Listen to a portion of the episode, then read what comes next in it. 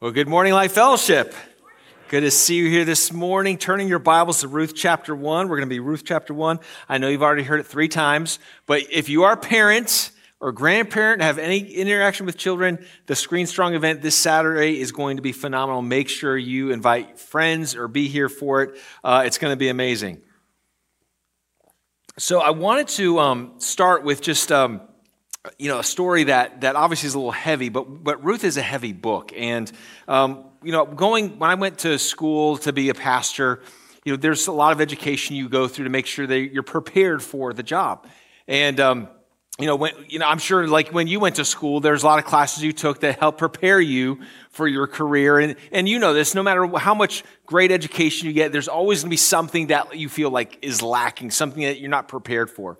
And, uh, you know, my schooling involved a lot of theology classes, making sure we understood the doctrines of, of the Bible. We took a lot of Bible classes just to understand the story of the Bible, and we could exegete the text in Hebrew and Greek. And, and uh, then there were classes on leadership and church administration. And so there was a lot of things that, that they try to give you to prepare you for the role of being a pastor.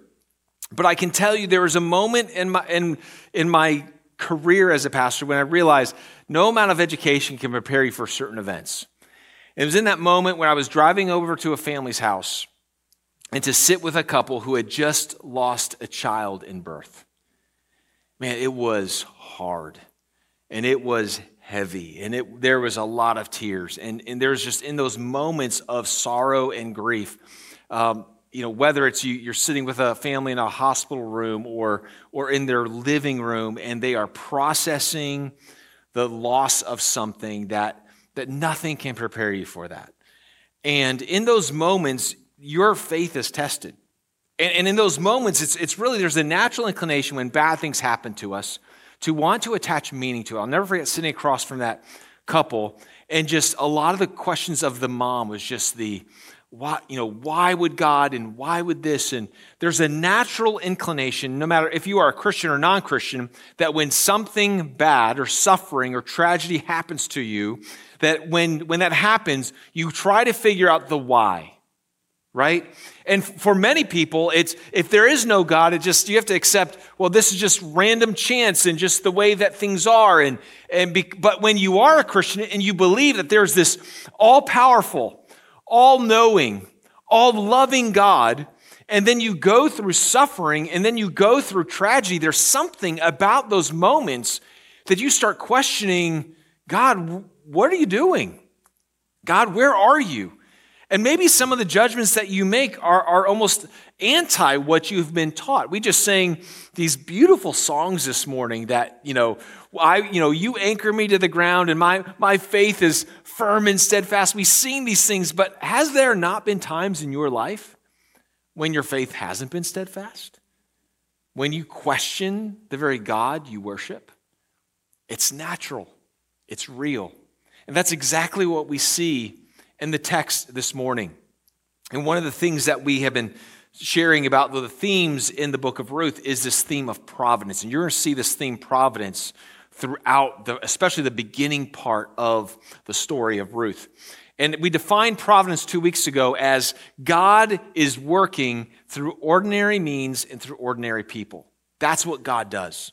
And we're going to see God do some, some working here, but in the moment, we got to remember that, that Naomi has just lost. Remember, we just looked at this last week. Naomi has just lost her husband and her two sons and she is grieving. There's a lot of the theology of grief in this passage that is really important for us to learn because all of us will grieve at some point in our lives, whether it's grieving death or grieving loss of friendship, loss of relationships, um, you know, career changes. There, there are so many different levels and layers of grief. And so Naomi is going through something very deeply emotional right now. And I am sure when, as we read this text, gonna, there's going to be something that comes across in her verbiage and her understanding that feels like God is not there. And at worst, that God is against her. And maybe you felt like that before. And one of the things we've got to remember, and in this story is going to be a perfect illustration of this, is that God, even when God is silent, God is working. I'm going to say that again. Many times when God is silent, He's still working. Now, I, I have discovered in, in my own marriage, I've discovered this in the marriage of both of my brothers. We've married wives like this. Uh, my brother in law has experienced this with me. There's always someone in the marriage relationship that doesn't carry their phone with them. Is, is, am, I, am I right on that? All right, so, so how many of you, we're just going to raise hands. How many of you are the, as the person in your family that always has the phone on you? Raise your hands. Loud, okay. Now, raise your hand the person that does, like, I don't really care, just whenever I feel like it. All right, all right. You see those? You people make life really hard for us, okay? because, man, if I, if I, there's something I need information for, and I'll call my wife, hey, I, I've got to make a decision. I call, and she's like, ring, ring, ring. And I'm like, where? I'm doing the find my iPhone, beeping her. Like, I'm just, because I need to talk to my wife about something. And my wife is just one of these people like, I'm not going to carry a phone around with me my whole life. If I want to talk to someone, I'll pick up my phone. And some of you are like, Amen. I'm not going to be you know, ball and chain to my phone. But, but, but many times that's how we feel about God right? We, we're, we're saying, God, I need you right now. God, I need you to show up, especially when things are happening in our lives that we can't find meaning to. We're in the middle of the mourning, the middle of the tragedy. God, where are you? And it's in those times that we have to, we have to grow in our faith to believe that God is still working. If there's one thing that this, that this story in Ruth teaches us, is that God is always working in us, for us, and sometimes in spite of us. God is working in us, for us, and in spite of us. That just because God is silent doesn't mean that God's not there. Just because he's silent doesn't mean that God is not working. And so we're going to read these, this, this passage in Ruth, Ruth chapter 1. We're going to start in verse 6. Remember, the first five verses were basically the beginning of the story of Ruth and Elimelech with her, their two young boys going into the country of Moab because there's a famine in the land. And in that land, tragedy strikes. And Naomi loses both her husband and her two sons, and she's left with these two, two uh, her two daughters in law. And we're going to pick up the story now in verse 6. Let's just read this. It says, Then she arose with her daughters in law to return from the country of Moab, for she had heard in the fields of Moab that the Lord had visited his people and given them food. so let me just stop right there. She's heard, she's working in the fields with her daughters in law. Again, we have to remember in the society and culture back then that if you did not have a male to provide for you, you were left to glean the fields for yourself. It was often a very harsh, a very troubled life. There was no social wel- welfare um, that, that was around back then. It, it's not like women could start their own careers doing things. It was, it was a very different kind of culture and society. And so when they're in the fields, they hear God has visited his people. Now, that's a really interesting word, visited. Many times when you see that word God visiting his people, it can either be positive or negative depending on what's going on with the people of Israel. If the people of Israel were obedient and, and cried out to God, then God would show up. When God visited, there would be blessings. If the children of Israel were, were disobedient and rebellious against God, when God visited them, there would be punishment. It's kind of like when you are a mom and dad and you come home to your kids and it's like, this is either going to be good or bad, right? There are times when you come home and the house is a mess and you're like, kids, what are you doing? Or there's times everything's good. Oh, yeah. So, but when God visits, this shows the sign of authority. He's visiting his people and he's giving them his blessing. And so Naomi hears about this. They, they went away from famine. They hear that God's visited, God's actively working. Where? In Israel. And she's like, I got to go back. And so she leaves with her daughters in law. Verse 7 So she set out from the place where she was with her two daughters in law and they went on their way to return to the land of Judah. But Naomi said to her two daughters in law, Go return, each of you to her mother's house. May the Lord deal kindly with you, as you have dealt with the, with the dead and with me. The Lord grant that you may find rest, each of you in the house of her husband. Then she kissed both of them, and they lifted up their voices and wept. And they said to her, No, we will return with you to your people. But Naomi said, Turn back, my daughters. Why will you go with me? Have I yet sons in my womb that they may become your husbands? Turn back, my daughters. Go your way, for I am too old to have a husband. If I should say I have hope, even if I should have a husband this night and should bear sons, would you therefore wait till they were grown?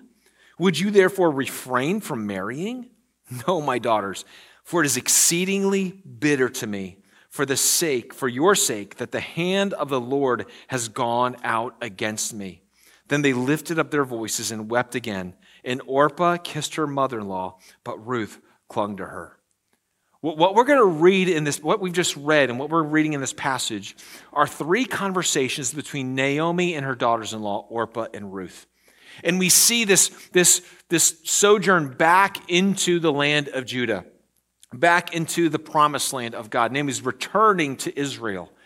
And along the way, she stops and she realizes she, she doesn't have any hope. She's going back to a land, but she knows she's going to have to glean the fields in her old age, and she's gonna, there's no hope for, for a future. There's no hope for a family. There's no hope for provision. She's probably going back to live in poverty and destitution. And she looks at these two young women behind her with their all their lives ahead of them, with a future ahead of them, and she stops and says, Listen, Uh, may the Lord deal kindly with you. Go back. She uses verbiage here. Go back to your mother's house. You know, go back to find. She's like, I want you to have a family. If you follow me to where I'm going, there's no guarantee that you'll find what you're looking for. I don't have any hope. You still have hope. Go back. And what we see in this first conversation, what is revealed to us, is that there's a deep love and care and bond between these three women. You know, it's not like it's not like Naomi was like, oh, my daughters in law, they are the worst. Go back home. That wasn't it. She genuinely loves them and cares for them. And we know, look what the, the two daughters did. It says, end of verse 9, then she kissed them and they lifted up their voices and wept. And they said to her, No, we will return with you to your people. They're like, No, Naomi. You know, they, they were not looking, it's not like they were following her, like, Oh man, I can't believe we got to go back with this old bag and, you know, take care of her. They were not, they, they wept when she brought this idea of them leaving. There was a, there was a deep emotional bond. They had been through the loss of family members, they had been through much. There was a genuine, loving bond between these three women. But Naomi could not bear to think that she was dragging them down to be with her in a hopeless situation. And she says, You're released. Go. So the first, the first conversation reveals this love that Naomi and Ruth and Orpah have for one another. The second conversation reveals something different. The second conversation reveals Naomi's pain in Naomi's perspective. Because they, they, they, you know, they, they lift up their voices, they weep, and they continue on with her. And then she stops again. She's like, No, listen, you don't understand. I, you might be thinking, well, Naomi's going to go back and start her own family again. No, no, no, you, that's, that's impossible. I am an old woman. I'm not going to have sons. Are you going to wait around for 15, 16 years for you to, to have a husband for me? It's like, you're not, you're not thinking clearly. I can tell you there's no hope, there's no future if you stay with me. Go back to your people. And then she says something here. Look at verse, look at verse 13.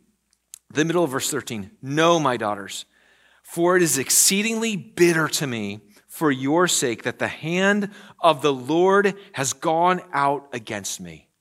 Whoa. So, what we see here in, in Naomi, we don't, again, we're not sure where the timeline is with all these things of when they happened, but Naomi says something profound here. Why? Here's the things, one of the things I've always taught you when I've, t- you know, when we preach on Sunday mornings ask the Bible questions. Ask the Bible questions. Why would Naomi say, The hand of the Lord has come against me? Has, has the narrator made that point at all? No, but she feels that. Why does Naomi believe that God is working against her? That the loss of her husband and her two sons is in some way a punishment from God? Well, I believe there, there's some clues that we can, we can say because normally you don't think God is against you unless you've done something bad, right? That makes sense. One of the things that's interesting when you study um, th- this passage, if you look in the first few verses again, it says there was a man from Bethlehem in Judah went to sojourn in the country of Moab because there was a famine. Now, there are some extra biblical resources out there. There is a Jewish uh, tradition book called the Talmud. And ta- the Talmud is a collection of, of commentaries that's been passed down for centuries about the Hebrew scriptures. A lot of rabbis, and it's just these oral traditions. And one of the things that the, now, doesn't mean that they're inspired, doesn't mean this is necessarily all true, but they kind of give some broader context to things that are happening in, in the Bible. And one of the things that the Talmud teaches is that Elimelech, who was the patriarch with Naomi, when the famine hit Bethlehem, he was a very wealthy man. We can deduce that he was a wealthy man because Boaz, his nephew in the story, is also a wealthy man and has lots of fields and lots of servants. And Elimelech, as a wealthy man, when famine hits and he realizes, I've got a big field, I've got a lot of grain, and I don't want a lot of poor people knocking on my door every day asking me for food and for money. And so, in order to escape the pressure of constantly giving stuff away, he goes to Moab. And so we see here, it says he went to sojourn in the country of Moab. So, what that means, sojourn, that's like we're coming to visit, we're going to stay here for a little bit. But then when you get down into the end of verse uh, 2, it says that they remained in the country of Moab.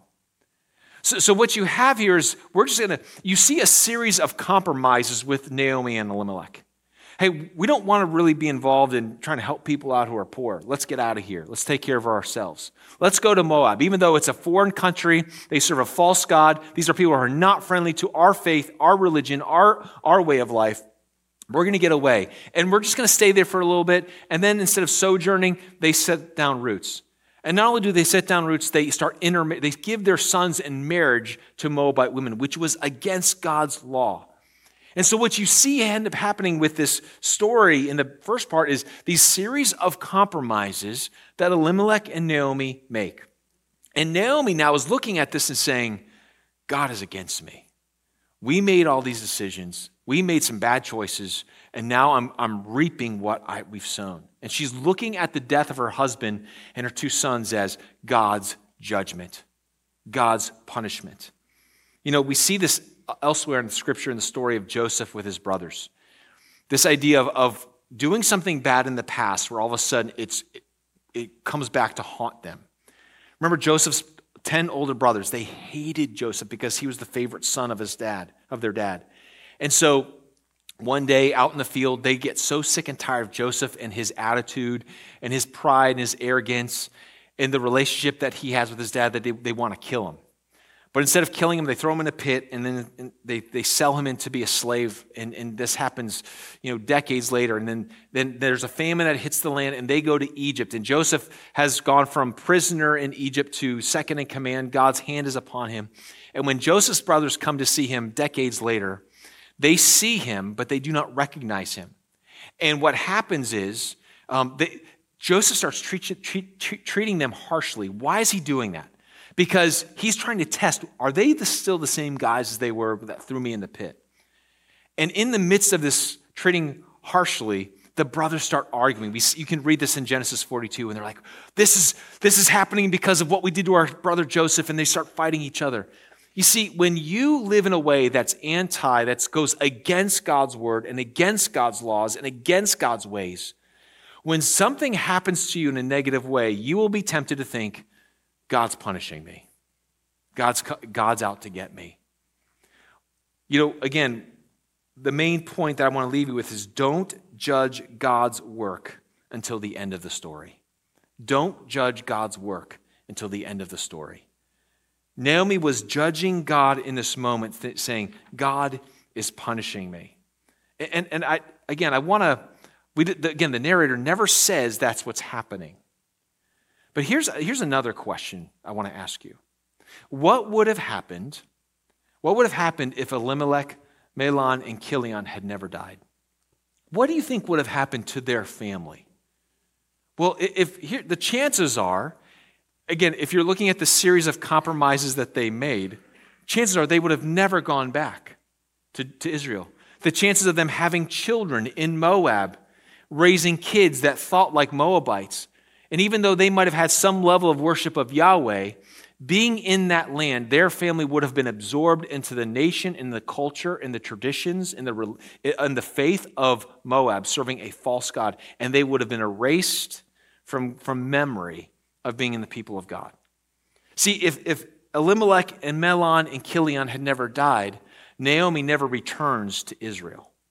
And if Naomi never returns to Israel, Ruth never goes with her. And if Ruth never goes with her, Ruth never comes to faith in Yahweh. And if Ruth never comes to faith in Yahweh, she never meets Boaz. And if she doesn't meet Boaz, then she doesn't marry Boaz. And if she doesn't marry Boaz, she doesn't eventually have in her lineage David, the king. And here's the question that I have Is, is this God's judgment on Naomi? Or is it God's mercy on Naomi? See, God in His mercy, I believe, sometimes will do things, even to the extreme, to draw us out of our, our cycle of rebellion and I'm doing things my own way, to draw us back into Him so there's a greater good that He's doing. You know, we see right here in this moment that Naomi is making a judgment. And, and this is, let, me just kind of put a parenthesis around this. When you are in the mid, middle of mourning, when you're in the middle of that tragedy, when you're in the middle of the emotions, don't try to add, you know, this is why this is happening. It's not going to help you. And, and let me just say this if you're around people that are suffering, if you're around people that are suffering through tragedy and mourning through something, don't you be the ones like, well, here's the, maybe God is doing this in your life. You'll just make things worse. You know, one of the things we've got to learn is allow God the time to have his work. Don't judge God's work until it's done, until the end of the story. Because what you see here in Ruth is you see Ruth with a woman who's, she's bitter, she's angry, She's wrestled with God and she's saying, God is against me. But towards the end of the story, what could she say? God is for me.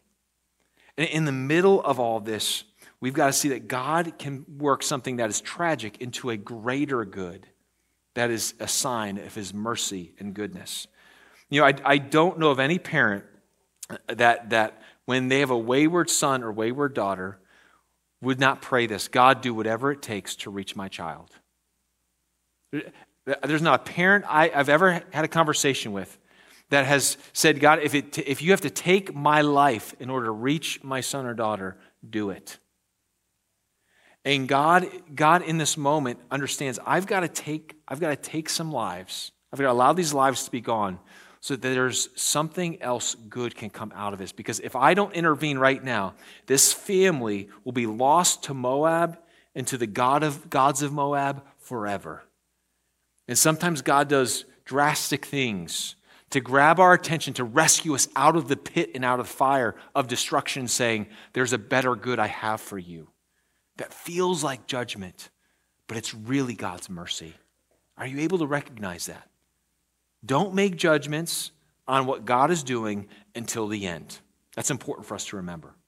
Well, there, there's a second thing that we've got to remember because God, if God is always working in us, for us, and in spite of us, that leads us to the third conversation. The first conversation, Naomi is showing the love in the relationship they have in, in, amongst these two, these two women. The second conversation reveals Naomi's pain. And when we look at the end of this, we see again this, this response. Verse 14 Then they lifted up their voices and wept. And Orpah kissed her mother in law, but Ruth clung to her. In verse 15, and she said, See, your sister in law has gone back to her people and to her gods. Return after your sister in law.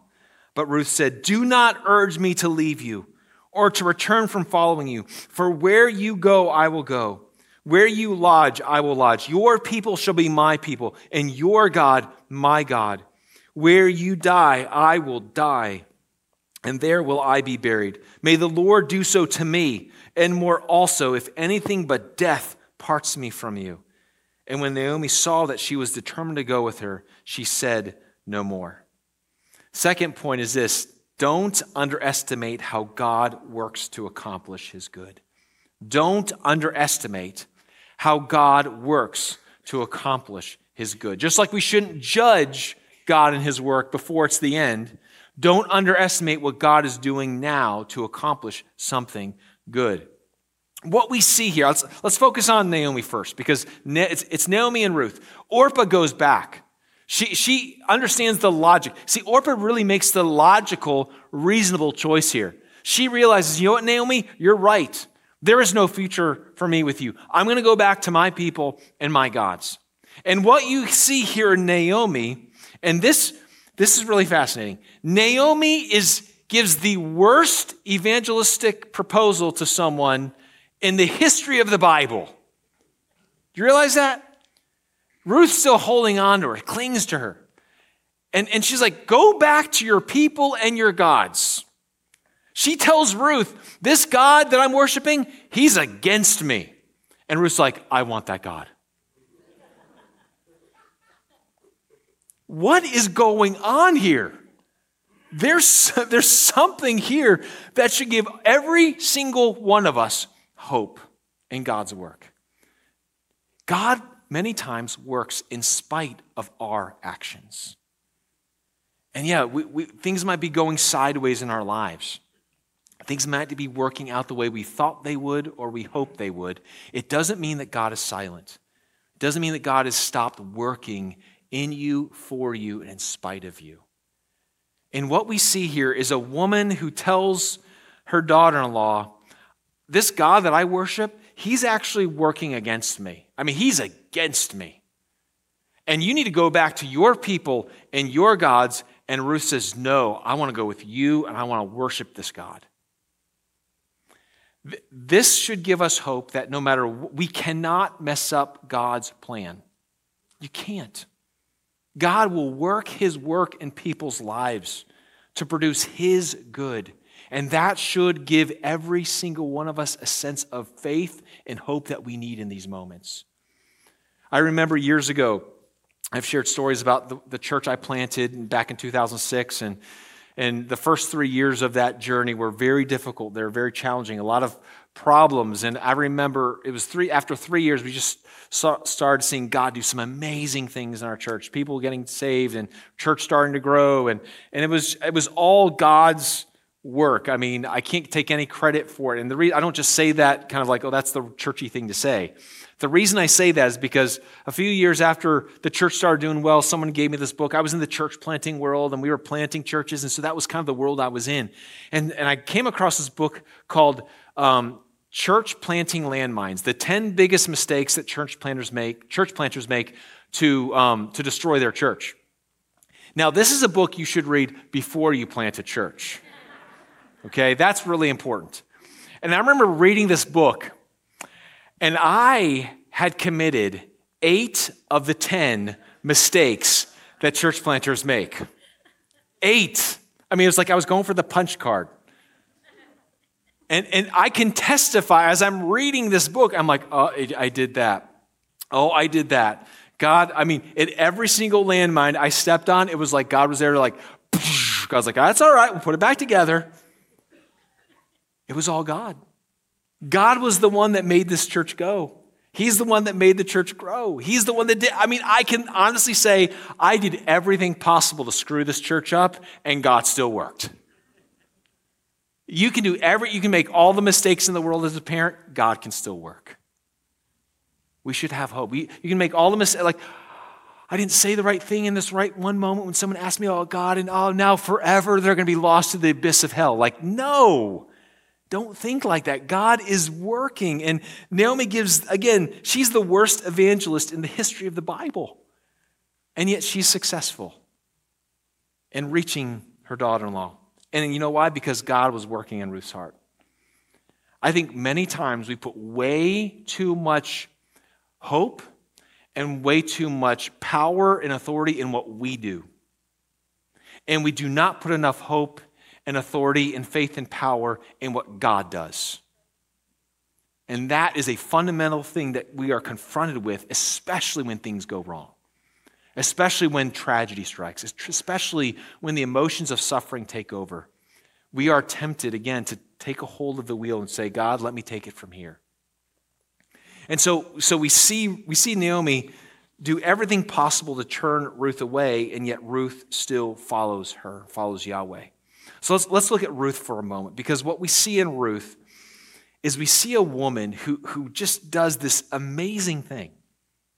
She, she is, it says she clung to her in verse 14. Why? Now that's important. That word clung, it's a very unique word. It's a word used to describe, actually, the first mention of this word cling is the word that we see in the book of Genesis when God says, A man shall leave his mother and father and cling to his spouse, cling to his wife. It's this, it's this ultimate bond of unity that, that a husband and wife are supposed to have. That's the word that's used when she says he, she clung to her. It wasn't just this, I'm holding on to you physically. It's like, no, we, we are, we are one. I'm, I'm never going to let you go. And Ruth does the extraordinary. If Orpah did the sensible and reasonable thing, Ruth did the extraordinary and unexpected thing. She basically says, and this is a beautiful statement. It's one of the most beautiful statements of commitment in the entire Bible. This statement is so beautiful. Many times in weddings, people read these, this statement. And, and but as beautiful as it is, let's not, let's not paint a rose-colored picture here. She doesn't know what's in the future. In fact, what she is signing up for when she says, Where you go, I will go. Where you lodge, I will lodge. Your people will be my people. Your God, my God. Where you die, I will die. When she says that, what she is saying is, I'm signing up to live a life of poverty and destitution and hardship and suffering, Naomi, because I want to be with you. This, Ruth wasn't thinking, how can I say the most flowery, beautiful thing right now to make Naomi feel better? That's not what she was thinking. She was signing up. This is, this is what we call adventurous faith. This is abnormal. This is the faith that says, I don't even know what's beyond here, but I know this. I want to be with you and I want to be with your God, no matter what happens. There's a, there's a very famous letter that, that, was writ, that was written about 200 years ago, over 200 years ago. One of my favorite books uh, that I've read, biographies, is called To the Golden Shore. It's a story uh, it's a biography of Adoniram Judson. Adoniram Judson is one of the first missionaries to ever leave the shores of the United States. And, and really, his life, his, his story, along with William Carey, helped propel the modern missions movement. And so, Adoniram Judson, the story of in this book, um, he grew up in the church, fell away, kind of fell into some intellectualism, deism, and just re- rejected all the supernatural things in the Bible. And yet, then God met him and radically saved him. And as he was felt called by God to go to the heathen in South Asia. He, he wanted to be married, and so he starts courting this young woman by the name of Anne Hasseltine. And he asked Anne, Would you, would you want to? I mean, they didn't really um, date during those days. It was kind of like, Hey, do you want to marry me? That was basically the conversation that they had. She, so he asked, he asked if she would consider being his wife, and um, she waits a month and then tells him, Hey, if you want to do this the right way, you're going to have to ask my father. And so uh, Adoniram Judson wrote a letter to her father. And here is a portion of this letter. It says, I have now to ask whether you can consent to part with your daughter early next spring, to see her no more in this world. Whether you can consent to her departure and her subjection to the hardships and sufferings of a missionary life whether you can consent to her exposure to the dangers of the ocean, to the fatal influence of the southern climate of India, to every kind of want and distress, to degradation, insult, persecution, and perhaps a violent death. Can you consent to all of this for the sake of him who left his heavenly home and died for her and for you? For the sake of perishing immortal souls, for the sake of Zion, and for the sake of the glory of God? Can you consent to all this in hope of soon meeting your daughter in the world of glory with the crown of righteousness, brightened with the acclamations of praise which shall rebound to her Savior, from heathen saved through her means from eternal woe and despair? How many dads want to say yes to that? Usually I'd say, I'm going to do my best. This, this is a raw, honest, declaration of, I want to be with your daughter, but being with her means she will suffer. And she did. When Ruth makes this commitment to God and to Naomi, she's saying, I don't know what's on the other side, but I'm trusting. You just said, May the kindness, may the Hesed of the Lord be with you in the very beginning, the very first conversation, you brought up this idea of the Lord being loving and kind to me. And I'm just telling you, I want that God with you. Yeah, I want that God, but I, I'm not going back to my people. I don't know what the future holds, but I'm willing to suffer the persecution and hardship and suffering that, that comes from it because I know in your land, suffering with the one true God is better than with comfort in a family with all of my gods. This, this statement is a step, statement for us.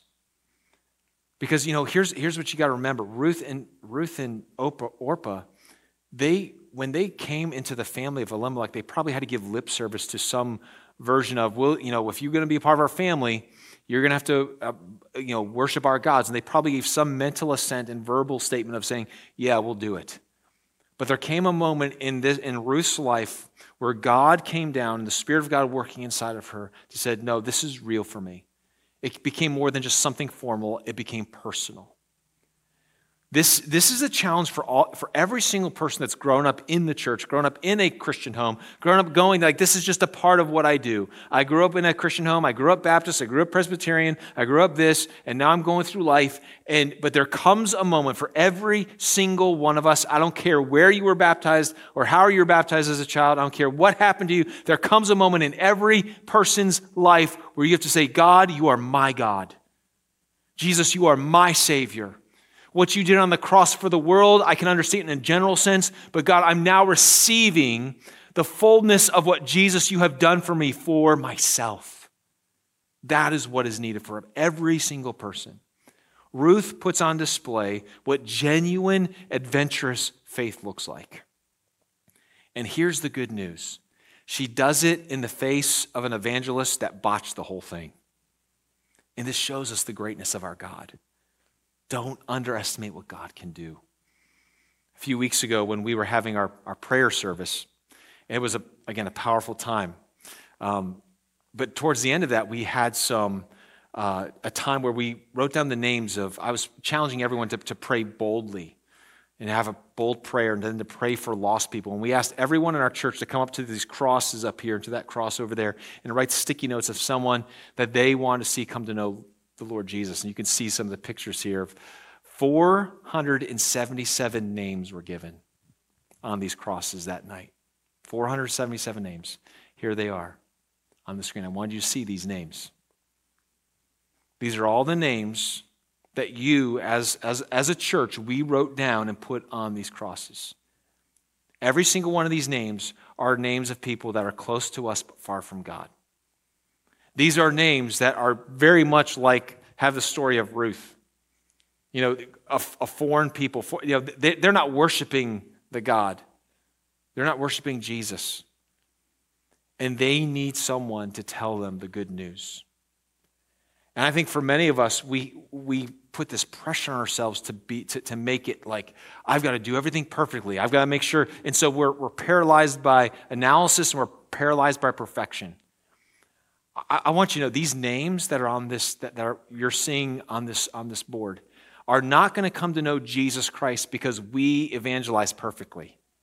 That's not going to happen.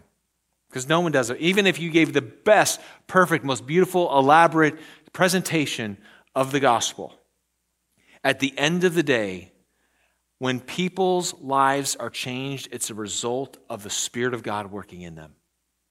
It's that. And, and you, it's not up to you. All you've got to do is be faithful to say, God, you've put these people in my life. Do I lo- will I love them the way you love them? And I'm not going to do it perfectly. If, if this story gives any of us hope, it should give us the hope that I can be the worst evangelist in the world and God will have his will done in their lives. Man, that is encouraging.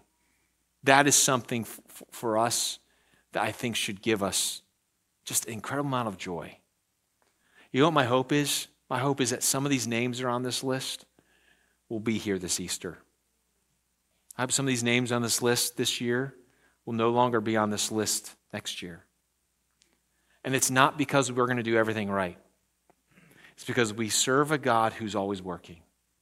We serve a God who's working in us, for us, and in spite of us. Where's your faith this morning? Where, where's your, how much does your faith believe that, that people, people that, that we say, man, these are people are close to me but far from God. Where's my faith in God? I believe you're going to do something in their life this year. You know, I, I think one of the hardest things many times is when we don't see progress happen, when we expect progress to happen in the way it does. I, again, I don't know what was going on all in Ruth's and Naomi's heart and life. I don't know how much Ruth or Naomi had seen Ruth and how much she really expressed interest in faith. But there came a moment where Ruth had to make a decision go back to my people, my gods, or follow Naomi to worship her God. And she made a, a life changing, world shattering choice. And man, that's, that's what happened when God moves. That's what happened when God moves. Don't, even when God is silent, when, even when you're in the middle of the emotions of, God, I feel like you're against me, don't ever forget that God loves you and God is working. And He's working in you and for you and in spite of you. Hold on to that today. A few questions and then we're done. Number one What could actually be God's mercy towards you? that you believe is God's judgment against you. Maybe you feel like, man, that God is against me. There's all these things that God is doing, and it feels like it's God's judgment. And maybe it's not God's judgment, it's actually God's mercy. And what we need is we need the glasses to see God's, God's hand of providence. And maybe what maybe the first step we're not able to say, God, it's your mercy and your goodness now. Maybe we just need to take a step back and say, God, I, I know you're not against me. Right? I, I know that you're working something for good. And maybe it's just the first step is I'm, I'm not going to say it's something bad before I can say it's something good, but I'm just going to pull back my judgment before the end of the story. And we need the patience to wait for God to write the end of the story. Second question is this Are you putting too much hope in your actions to produce God's good? I talked about this two weeks ago. Many times we don't like how things are going and we try to wrestle control away from God instead of trusting in Him to work His will out in His own timing and in His own way. And we put way too much hope into our strength, in our abilities. Third question Are we putting too little hope in God to produce good? Let's, let's take our hope away from us and what we can accomplish, and let's put our hope in God this morning. Let's put our hope in Him. You know, I, I shared right there at the end a decision that Ruth made, and my question to you is Is that you? if you've never made the personal decision to put your faith and trust in Jesus Christ for your salvation, maybe you've grown up around church and around religion and around a denomination your entire life, but you've never made the personal choice for yourself. You've never made this kind of commitment to God, saying, God, I'm yours. If you've never done that, I want to invite you to do that this morning. And you can do that whether you want to do this at the end of the service. We have a prayer team out in the lobby. You go meet them. They love to pray with you, talk with you, and help you in any way, answer any questions you might have. But don't leave here today if God is just a general, you know, Jesus and God are just this general understanding in your life, but they're not personal to you. Don't leave here today without doing that. Let's bow our heads and close our eyes. You know, this is a sermon that uh, maybe it's, it's not what you necessarily need right now. Maybe it's a, you know, maybe things in life are going well, but I, this is one of these lessons, these sermons that you need to keep with you. You need to hold on to. Because there's going to be a moment when your faith is tested, like Naomi's. It's going to be tested when God feels silent. But maybe that's where you are right now. Maybe you are feeling the sense of God, I just, you're not there. You're not picking up on the other end, and it just feels like you're absent and you're silent and you're not doing anything.